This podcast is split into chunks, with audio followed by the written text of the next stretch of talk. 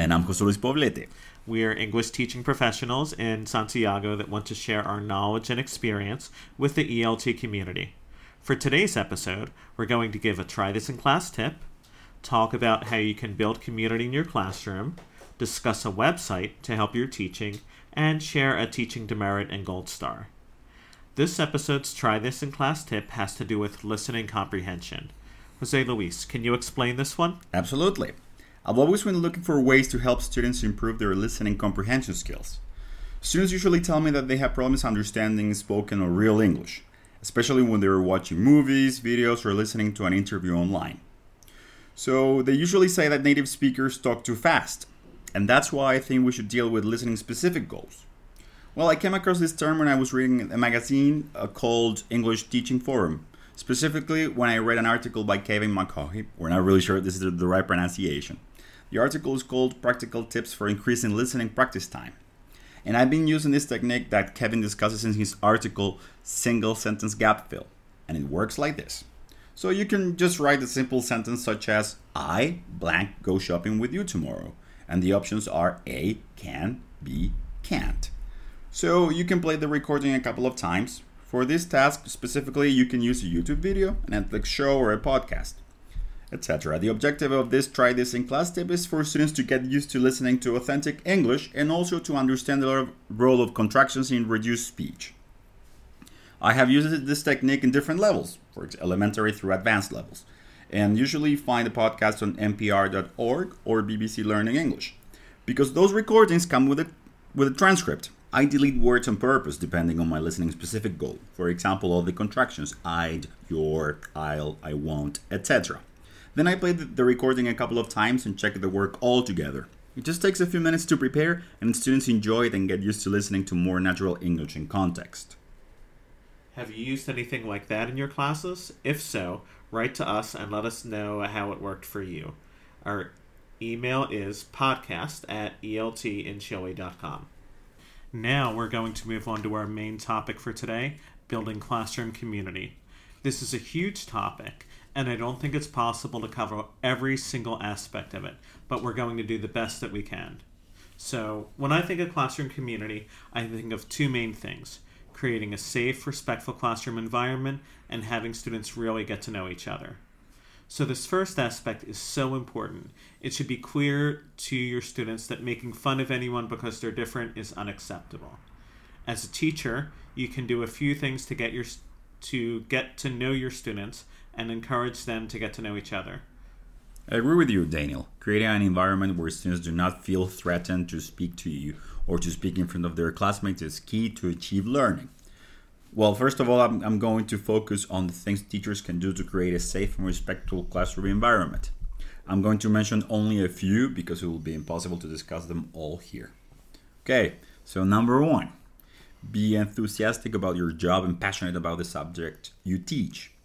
Try to share your passion with your students and motivate them.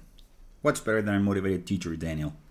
You're right, yeah, and I think that if you show your enthusiasm, if you show that you're interested in your students, that's really going to carry across to the energy in the classroom. Absolutely. Number two, trying to incorporate humor in your classroom. Well, this will depend on your personality type, of course. Just try to be yourself in the classroom. Definitely, yeah. And there are some people that I think are really, really energetic all of the time.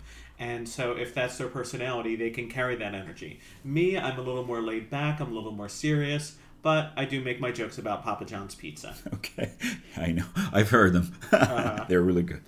Number three, uh, have high expectations for all your students. Make your students feel valued and challenge them to reach goals and to do their best in class. I agree with this, yeah. And so, one of the things that I think is really important, especially if you have a large class, you have some students that might not feel as confident. Make sure they're still participating. So, if you're doing some type of whole group activity and it's maybe something like thumbs up, thumbs down, uh-huh. you might say, oh, um, you know, oh, Camila, um, thumbs up, thumbs down if she's not giving an answer. Just showing that you expect that participation from them. Absolutely. Right. Absolutely. And then you can also expect them to, you know, reach their goals. I think that's really important to support them. Number four, engage in casual conversation with students in class and outside class. Uh, you can get to know your students and they can get to know you more, especially when you talk about each other's language learning experiences. For example, as a teacher, and also about your hobbies and interests. And this can make your lessons more meaningful and interesting for everybody. Definitely, yeah. And I think that getting to know them as people really helps. I remember one of the first group classes I taught here, there was a student that was preparing to go to the New York Marathon, Uh-huh. and everyone in the class was starting from zero. He was super motivated to go to the United States, to go to New York, compete in the marathon, and represent Chile. So I felt like knowing that we as a class were all cheering him on. Uh huh. And number five, smile and laugh often. You have to laugh with your students inside the class, and that's going to create a really nice classroom environment. Definitely, yeah. And so I think if you can make lighthearted jokes, um, I actually have the goal of making my students laugh at least once per class, Uh-huh. usually by somehow incorporating Papa John's pizza Okay. into the class in one way or another. So before we talk about the things that you can do to build classroom community, we want to, you to keep in mind that you'll need to consider your teaching context, right? The size of your class and your students. What we're going to talk about may or may not work for you, so feel free to adapt these ideas or choose what is going to work best for you and your students. So, Daniel, what are some concrete activities you can use to build community in your classroom? Well, first off, you can use a student questionnaire to get to know your students on an individual basis. You can ask them about their hobbies, families, what they think about their level of English, the music they listen to, what they like watching on TV or Netflix, their birthdays, so that you can sing in class and embarrass them, and any other ideas that you think are relevant to your teaching context. So, this works great for large classes. And when I taught uh, high school in California, I had a class of German of 42 students. So, one thing that I did um, whenever I taught large classes was that I told them, I want you to tell me something unique about you so that I can remember you from all the other students in the class. What I also did was I allowed students to write anything that they wanted me to know about them. Um, so they might write something that they want me to know that they might not want to say out loud. So um, one student told me that her mother had passed away the previous year, you know, and she was a high school sophomore. Another student told me that she suffered from panic attacks from time to time. So that was really important information for me to have. I was able to have a conversation with her and her family about what to do if that were to happen during one of my classes. Okay. So, have you done anything like that, Jose? Yes, I've used a student questionnaire too, like you, to get to know my university students, for example. I tell them to include anything that they feel it's important. For example, if they work, how much uh, they have to commute every day. Also, if they if they have responsibilities at home, for example, taking care of a sibling, taking care of a parent, etc. Uh, besides personal information and interest, I usually ask them about the expectation they have about this class. For example, what they expect to learn, this the skills they need help to develop, and etc. There you go, yeah. So, um, another thing that I do is in the first class, I will have students make nameplates. Okay. So, I used this strategy when I taught a Corfo class of 16 students, and it worked out really well. Basically, I took cardstock and cut it up so that I had a long piece that I could fold in half Okay. and stand on a table or desk. So, I showed mine as an example, and I had my name and three things on it that I like. And in my case, I drew a plane to represent traveling. I drew some video games and pizza to represent my obsession with Papa, Papa John's John's pizza. right? So then every student did the same, and then they presented them to each other student individually, right? And it really helped them to get to know each other and find things that they have in common. I also required them to bring their nameplates to the first three or four classes until I felt confident that I knew their names and so that they could also remember each other's names.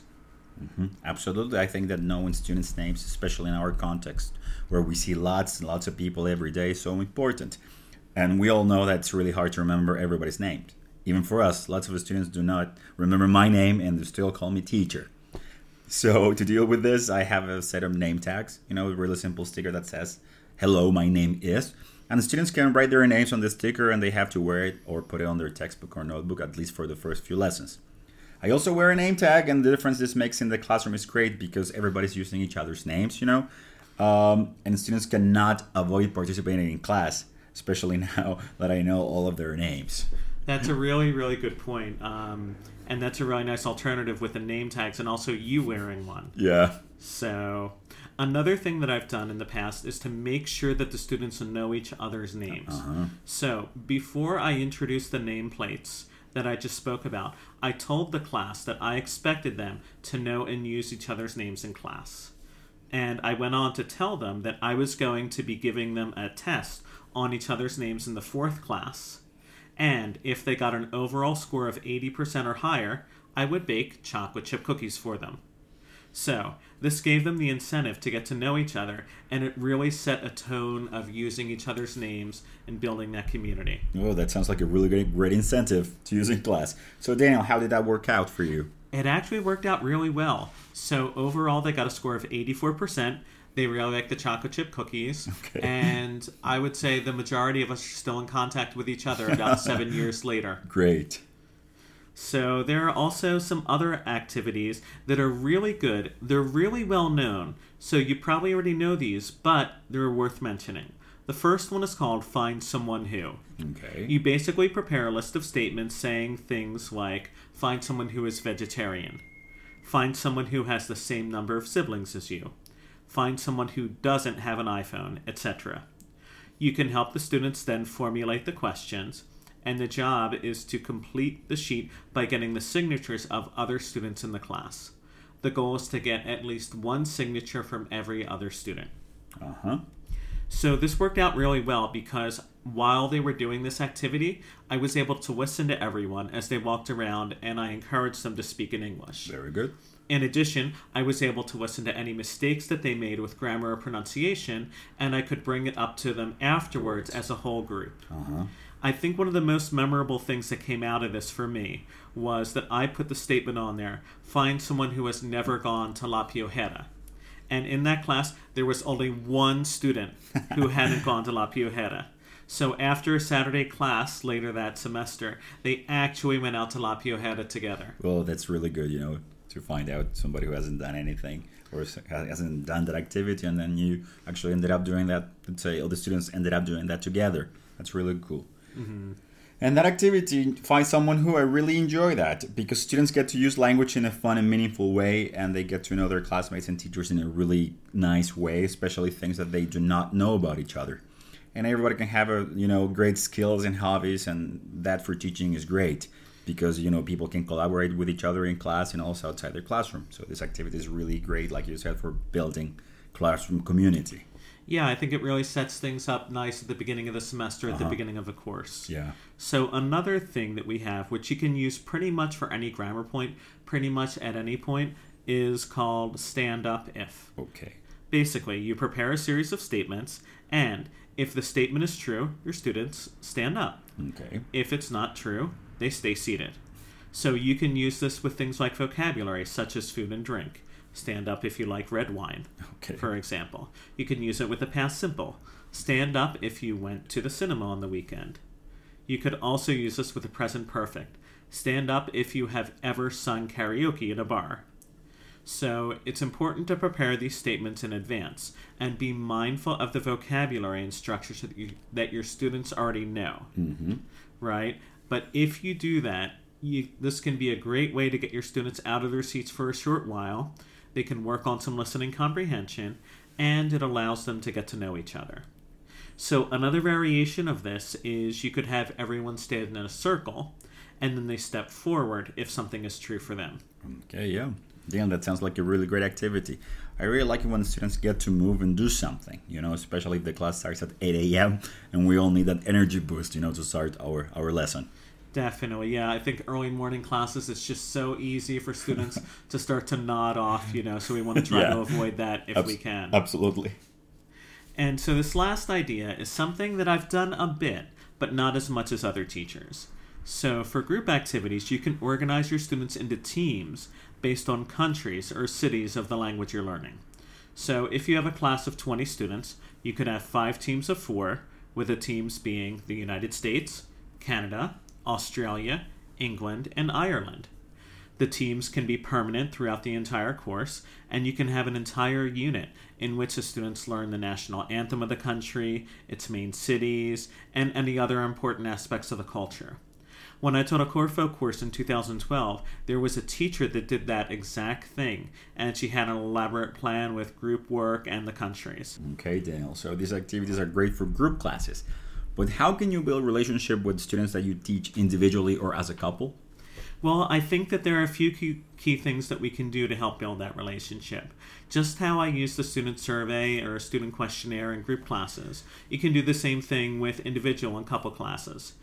Just getting to know their interests, you can incorporate their ideas into classes, and you can look for websites or reading materials that they might enjoy reading in English. I had some students that like funny movies, so I recommended American movies that they could watch on Netflix. I also have DVDs that I lend to my students from various genres.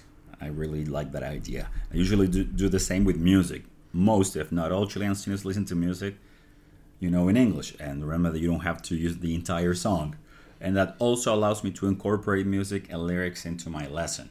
Yeah, and that's a really interesting point that you don't need to use the entire song. I remember hearing uh, Paul Seligson present probably about two or three years ago, and he uh-huh. made the point where you can just take one or two lines of a song Absolutely. and use that uh, to look at a grammar point and to explore some type of like, vocabulary. Maybe 10 seconds of the song, that would be enough. Exactly, yeah. Mm-hmm.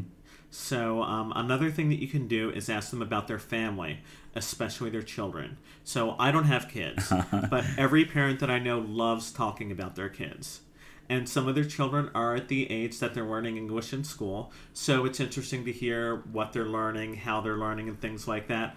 Plus, you're getting those students to talk in class. Absolutely. And talking about friends and family is a great starting point to get students using English in class and I usually ask them if they are if they would like to show or bring photos of their families and friends to class because you know they all they are carrying their phones. Maybe they have pictures of their families, you know, with them. So that's also a good idea to use.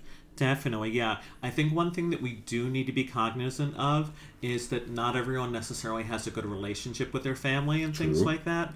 I remember when I taught uh, Spanish in the State. I had mm-hmm. a unit about the family, and before that, we had learned physical appearances and personality. Mm-hmm. So I gave a project um, of a family tree, and so a lot of students chose to do that. But what I did was I provided an alternative. So the alternative was to choose four friends or four people um, that were important in the students' lives, and they could do the same thing as a PowerPoint presentation, describing their personality and their physical appearance. And then I gave them a written test uh, with a family tree, so I knew that they had the vocabulary.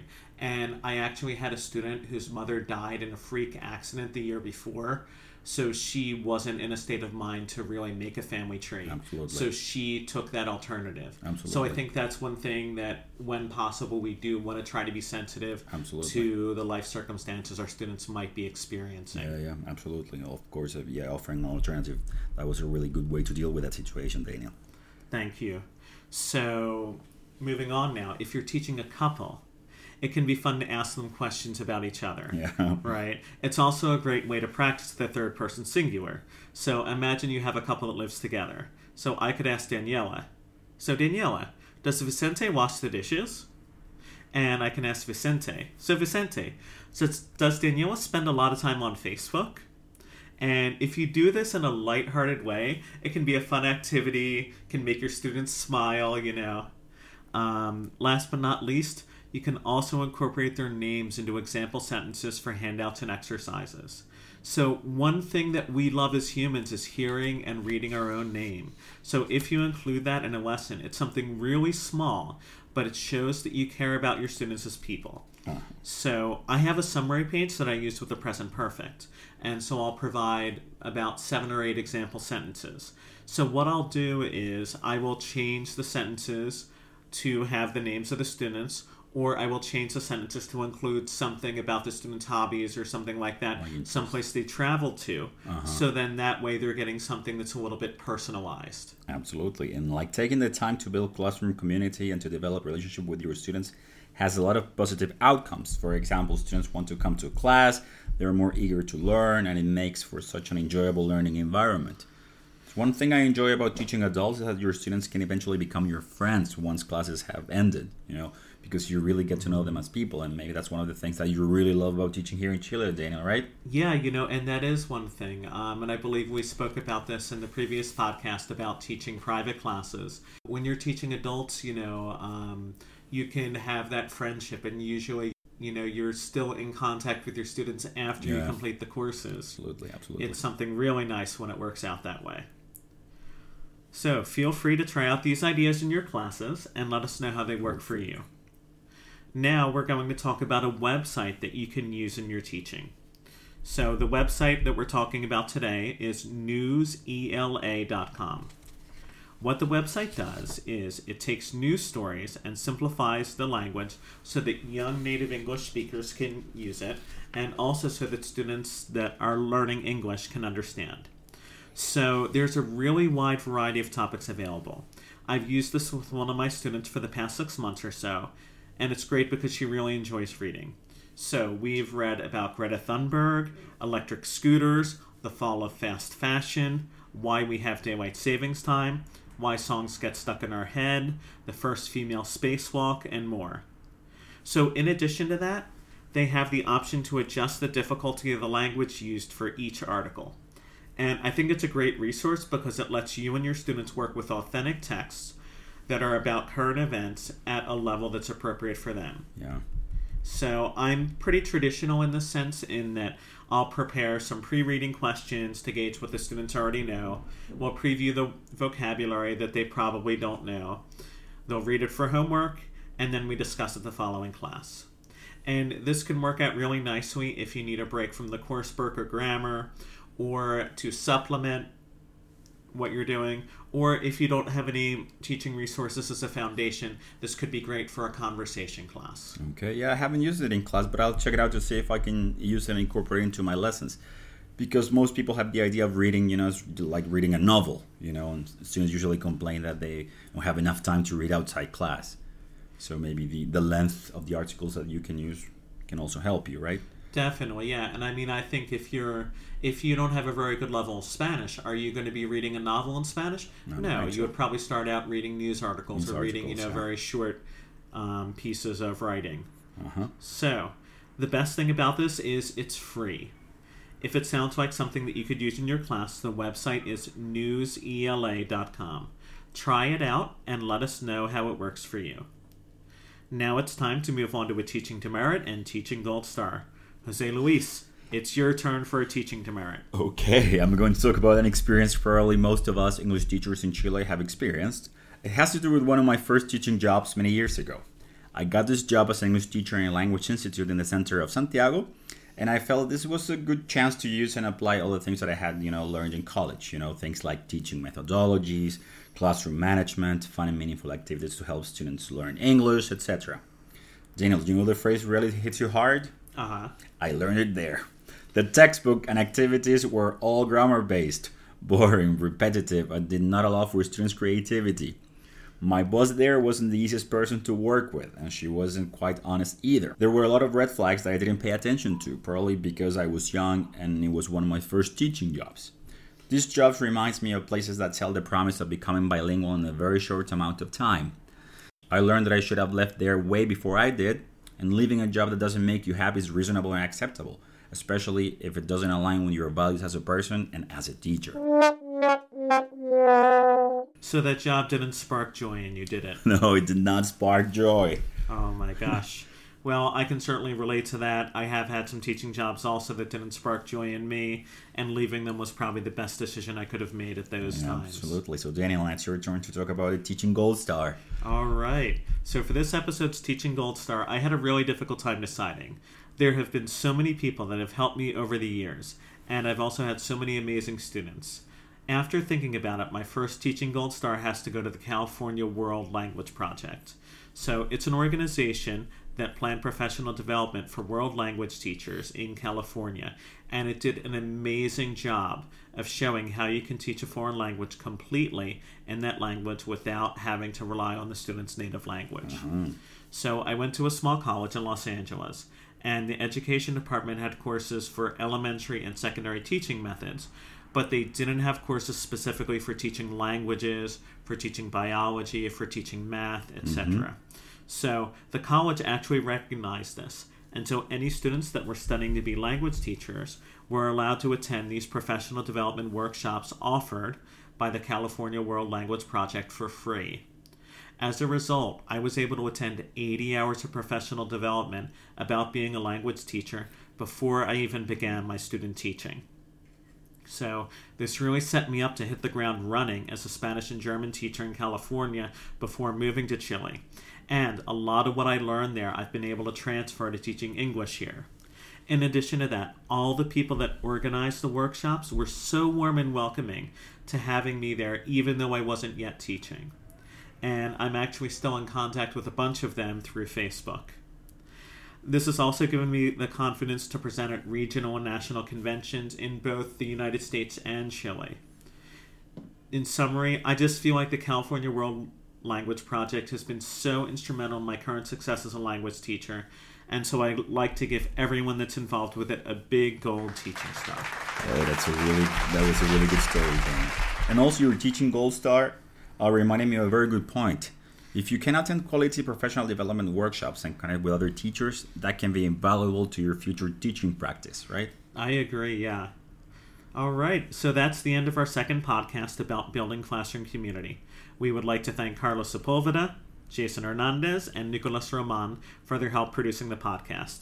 Feel free to write us at podcast at eltinchile.com with any comments or questions. I'm Daniel Gwim. I'm Jose Luis Poblete. Thanks for listening and keep, keep on, on, teaching. teaching.